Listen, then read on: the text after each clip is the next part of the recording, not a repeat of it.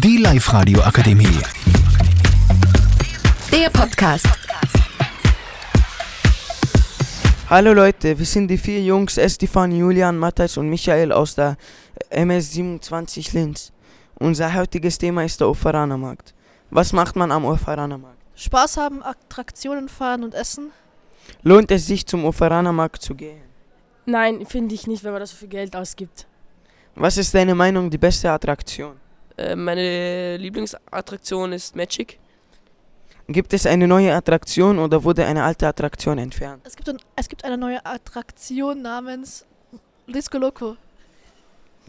Wie findest du die Geisterbahn? Finde ich, so geht so. Was ist deine Meinung die heftigste Attraktion? No Limit. Danke für euren Beitrag.